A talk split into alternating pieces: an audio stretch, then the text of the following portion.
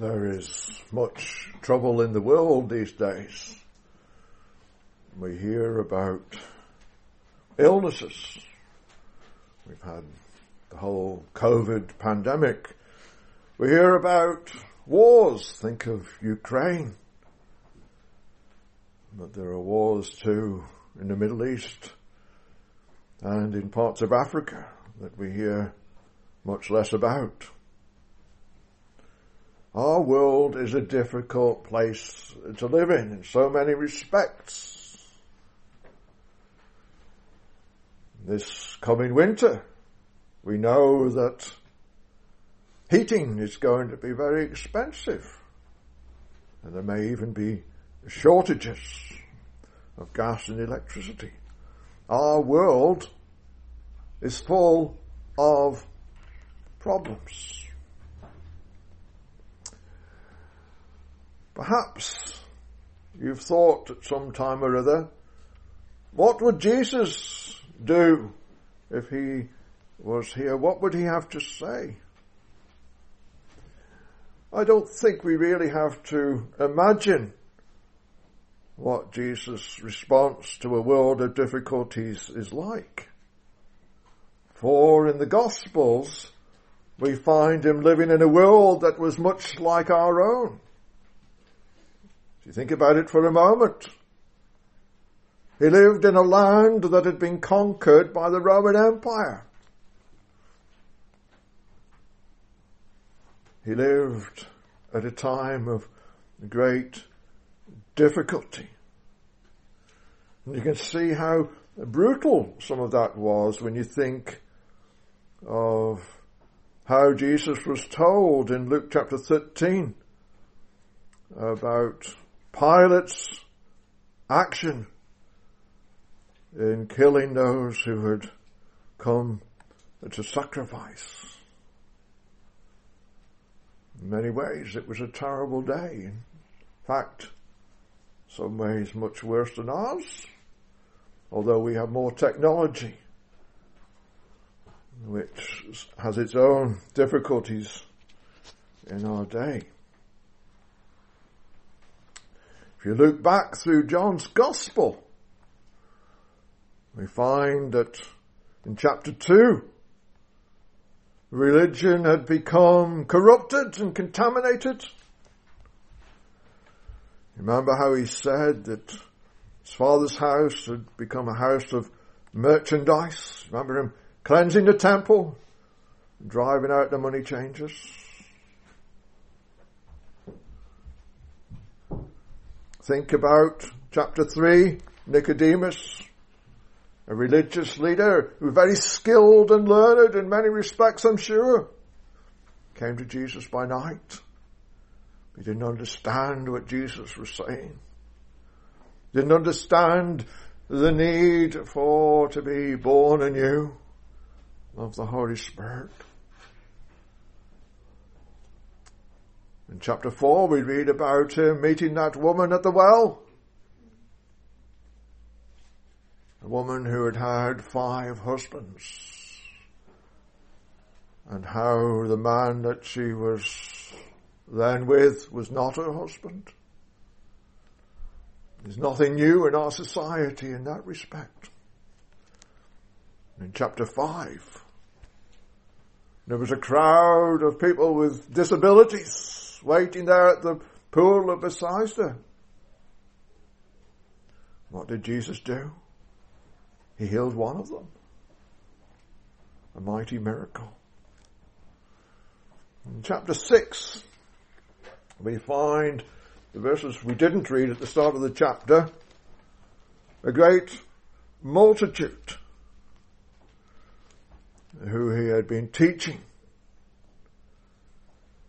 and he saw them. He saw that they needed feeding. And he fed them. Remember that great miracle. Verse 9, the five barley loaves and two small fishes, which Andrew had found in possession of a lad. No, Jesus multiplied them after giving thanks and how they were all fed. In that moment he met their momentary physical needs for one day. He had had compassion on them.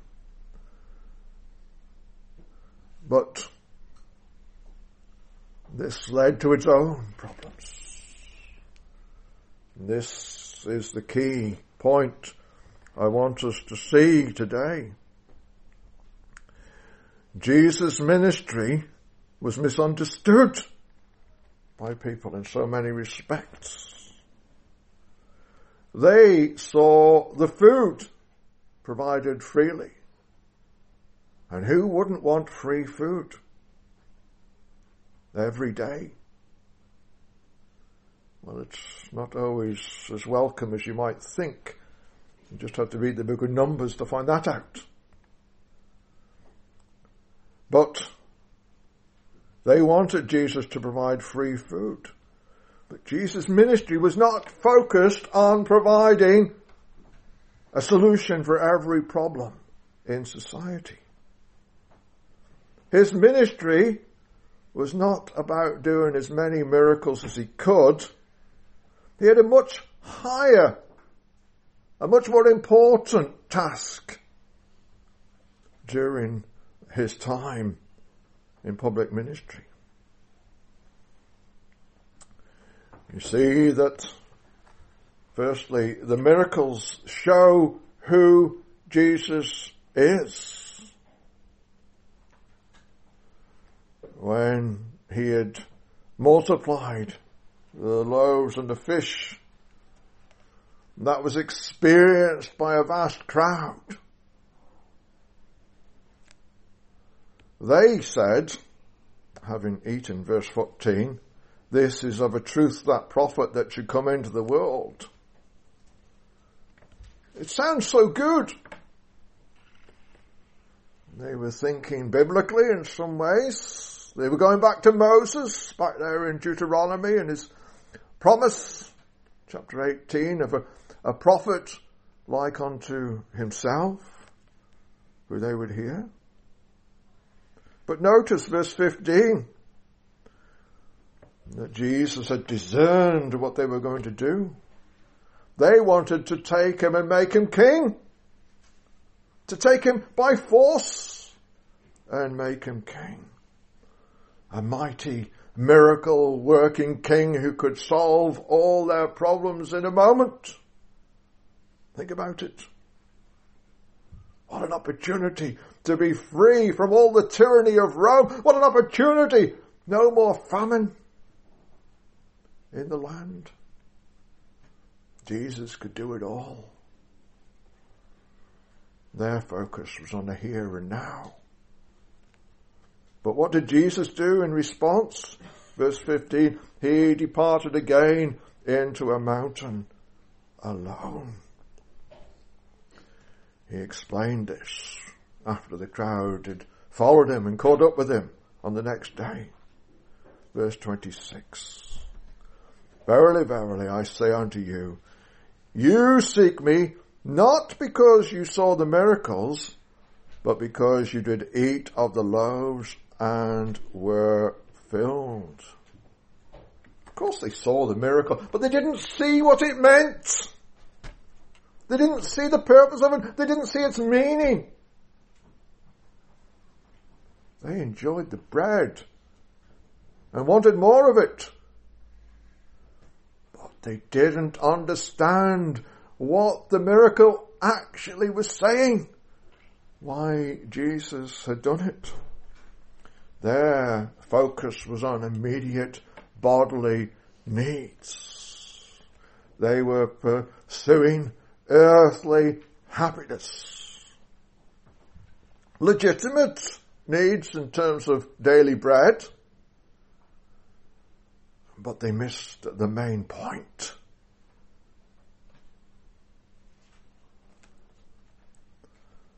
They wanted earthly contentment. They seem to have thought that that's what Jesus was offering. George Hutcheson says, Christ graciously conferred bodily benefits.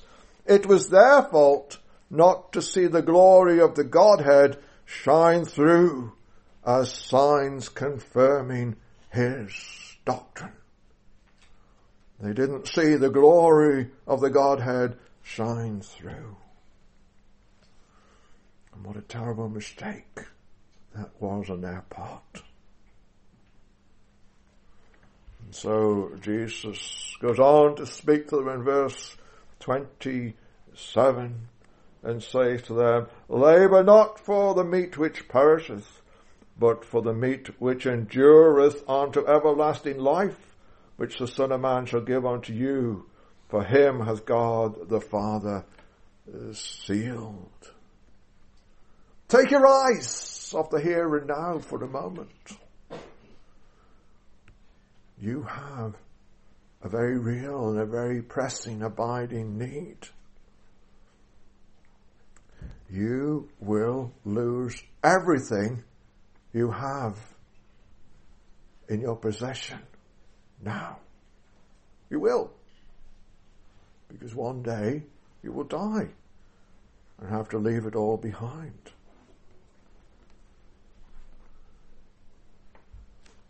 Jesus spoke of enduring unto everlasting life. I don't know, but I, I think perhaps when Jesus was speaking of life here, those who heard him, knowledgeable religious people, should have thought back to Adam and how Adam had fellowship with God. But that that fellowship was broken. Adam died spiritually. When he sinned, when he rebelled, when he lived for the moment. Without thought. For the importance of God's Word. And this is why we live in a broken world, because Adam sinned and rebelled.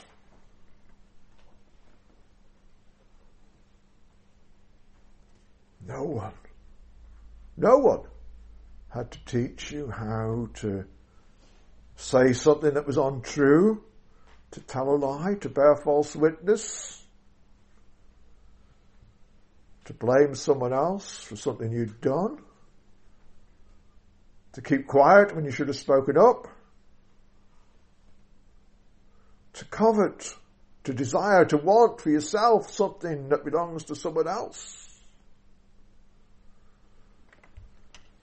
It's very common, especially amongst children. Someone gets a new toy and others want it. It's common amongst adults. Someone gets a new car. And instead of rejoicing in that person's blessing, we feel bad that we haven't got a new car ourselves. It's wrong. It's sinful. Sometimes these things seem trivial. Sometimes they're vital. A momentary thought of hatred in your heart That's the sort of thought that leads to people being killed. And Jesus says, if you have the thought in your heart, in God's sight, you are guilty. Because it's what you wanted in that moment. God sees sin. And we tend to overlook it and forget about it to blame others. The world is a bad place because I am in it. In my natural state. Corrupt. A rebel. Living for my own glory. Not the glory of my Creator. When Jesus did this great amazing miracle, they should have seen something of the glory of God shining through instead of focusing on their desire for bread and for national glory. in Adam. We are sinners. These miracles, verse 27 again there, these miracles with the seal of the Father upon the Lord Jesus Christ. Even as Peter said in his great sermon on the day of Pentecost, Acts chapter 2 verse 22, Ye men of Israel, hear these words. Jesus of Nazareth, a man approved of God among you by miracles and wonders and signs, which God by, did by him in the midst of you, as ye yourselves also know. They were the seal of his heavenly Father upon him in his incarnation. This crowd enjoyed the food.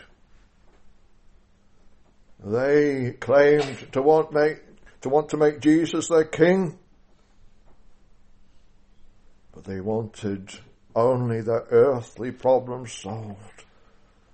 They didn't look beyond to see who Jesus is. They didn't look beyond to labour for that meat which endureth unto everlasting life, which the Son shall give unto you. In verse 28 we see them ask what seems like a very good question. Verse 28. Then said they unto him, What will we do that we might work the works of God? What shall we do that we might work the works of God? What can we do to make God happy with us? Sounds like a good question.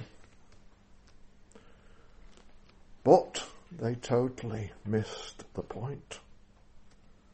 They were thinking of law and wages. They wanted to earn God's blessing. They wanted to be paid for doing something acceptable in God's sight. Jesus had just freely, graciously, bountifully given them food and a miracle, which testified of his person and his grace. And they think of doing things to earn merit with God. And this brings us to one of the key verses in this passage, verse 29. Jesus answered and said unto them, This is the work of God, that ye believe on him whom he hath sent. It's another way of saying, stop thinking about works, start thinking about faith, start thinking about trusting God and what he has promised and what he has done.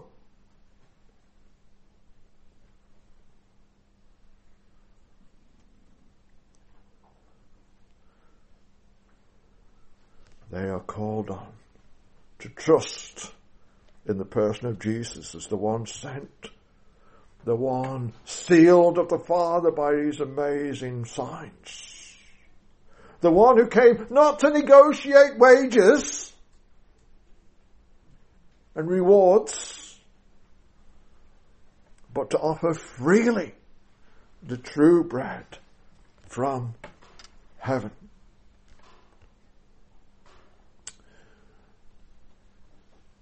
So, we've seen, I hope, the miracles show something of who Jesus is.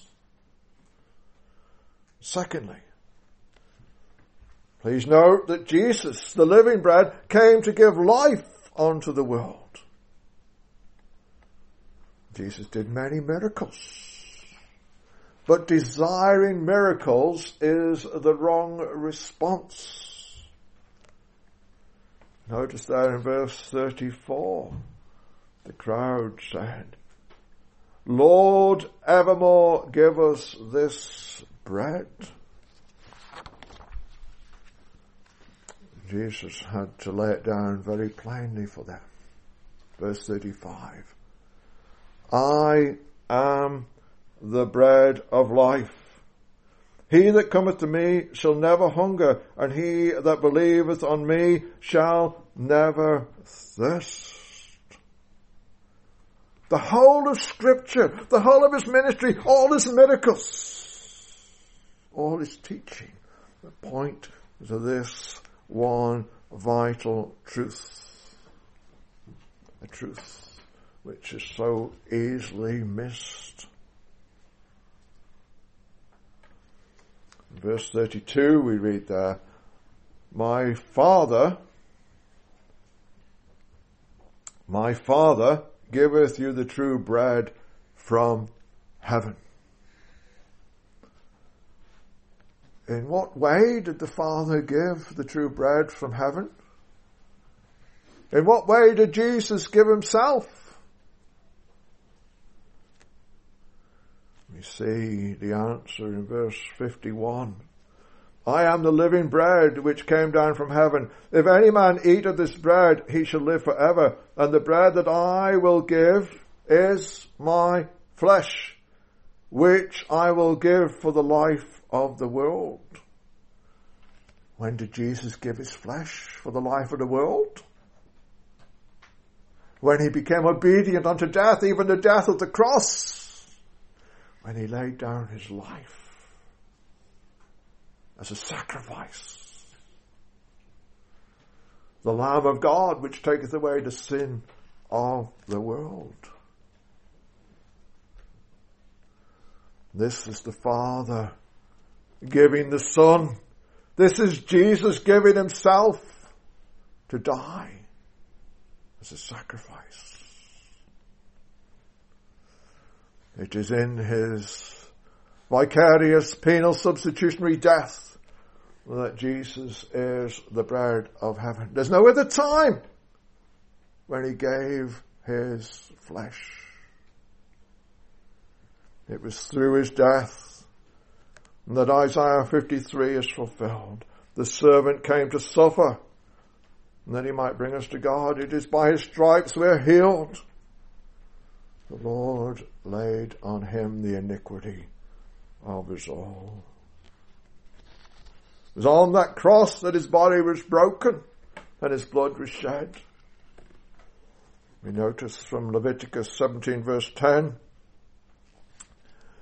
the life of the flesh is in the blood. Verse 11 there, the life of the flesh is in the blood, and I have given it to you upon the altar to make an atonement for your souls, for it is the blood that maketh an atonement for the soul.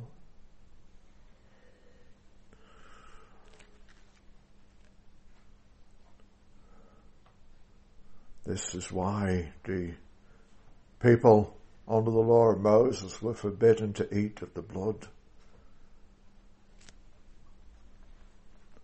Dear friends, this is when Jesus poured out his lifeblood to make an atonement. He gave his life as a sacrifice that we might be reconciled with God that we would have life, restored fellowship with God. This is why Jesus came. This is why Jesus performed those mighty miracles. They demonstrated something of his glory of who he is. He gave himself as the bread of life. But thirdly, we are called upon to eat and live. This is something that really confused the people. Verse 52, the Jews therefore strove among themselves saying, how can this man give us his flesh to eat? Jesus said unto them, Verily, verily, I say unto you, except ye eat of the flesh of the Son of Man and drink of his blood, ye have no life in you. Whosoever eateth my flesh and drinketh my blood hath eternal life. I will raise him up on the last day. How are we to understand these words? Go back to verse 29. Jesus has already explained the great principle he's talking about. This is the work of God, Jesus answered, that ye believe on him whom he hath sent.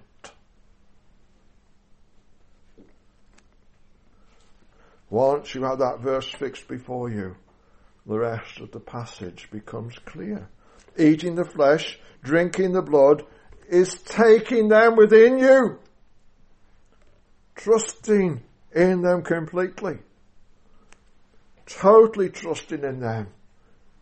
In Jesus' sacrifice on that cross for forgiveness and life.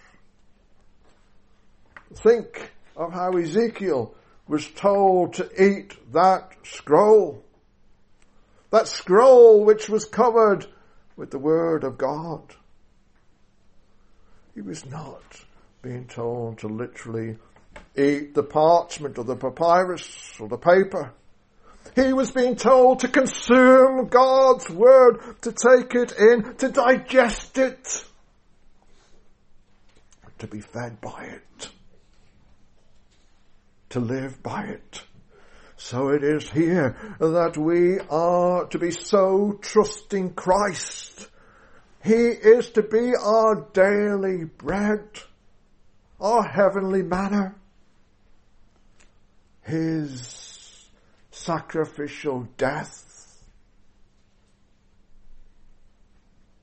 is to be our salvation. How do Jesus' words here and when he instituted the Lord's Supper fit together? Both of these point to his sacrificial death on the cross. Here, Jesus is speaking of partaking of him by faith at the Lord's Supper. Christ's disciples outwardly mark their ongoing communion with Christ, our life through his sacrifice communion service. It's a time of sweet fellowship with our Saviour who is truly present with us. But our communion is spiritual. We are not literally eating His flesh or drinking His blood. Looking to the self-sacrifice of Christ is foundational to the whole meaning of Scripture the seed of the woman would be victorious through suffering. In Abraham's seed, all the peoples of the world would be blessed. Yet Abraham was asked to take the son of promise and place him upon the altar and raise up that knife.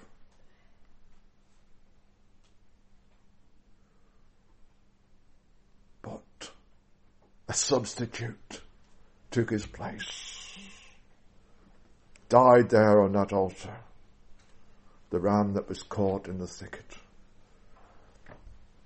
All the sacrifices of the animals that we read about give a daily reminder of the need for one who would actually pay the penalty who would make one sacrifice for sin forever. Only then would the priest be able to sit down, for the work would be finished. And isn't that what the Lord Jesus Christ declared on the cross? It is finished. It's not enough to admire Jesus for his moral teaching. Indeed, if you limit yourself to this, you're totally misunderstood him. It's not enough to be amazed at his miracles. We must look at their true meaning and purpose. The seal of the Father upon him. We must see that he came to die. As the good shepherd to save his people from their sin. We need to have that sense of a hunger and a thirst after righteousness. That which we cannot earn of ourselves that which is offered and given freely in the person of the Lord Jesus Christ through his sinless life, through his atoning death on the cross. That new life. Through his resurrection. That glorious, triumphal resurrection. He ever liveth to make intercession for us. We need that sense of godly sorrow which worketh repentance unto salvation. Oh, that our desire was to have more of Christ. Oh, that we would lift up our eyes from the earthly bread and fix them on the heavenly bread, which is Christ. It is then that this world's tribulations and problems are put into their true perspective. It is then that we are able to endure affliction, knowing that God is working out His purpose. That He has called upon His people to be light shining in the darkness to be witnesses for the Lord Jesus Christ amidst an age when darkness seems to abound more and more. But yet he is building his church. That is why he came. That is why he died. That is why he rose again. He is building his church. And this message is the only hope amidst the darkness and the difficulties of our day. The only lasting hope. You think about it at every turn. When peace seems to blossom, something goes wrong. Think of the fall of the Soviet Union all those years ago. After years of tyranny, there seemed to be a spark of freedom and hope. And now what do we have? Threats of nuclear war. And every year there are famines. Every year there are wars. Every year there are earthquakes in divers places. It will be so until the Lord Jesus Christ returns again. But we have the wonderful promise, if your trust is in Him, of everlasting life. Our hope, our inheritance is not in this world. We are not to be laboring, not to have our hearts set upon our daily bread, on the amount of possessions that we can get for ourselves. Our eyes are to be fixed on the Lord Jesus Christ. We are to be laying up thereby for ourselves treasure in heaven. Oh, dear friends, that great promise of verse 54, Whosoever eateth my flesh and drinketh my cup hath eternal life, and I will raise him up at the last day. Dear friends, turn your eyes upon Jesus. See who he is. See what he has done. See what he is offering. Verse 29. This is the work of God, that ye believe on him whom he hath sent. And to believe means to truly take it in, to live depending upon him every day. Look to Jesus. Cry out unto him for mercy and he will hear you. Do so today and every day. Here's the true bread Amen.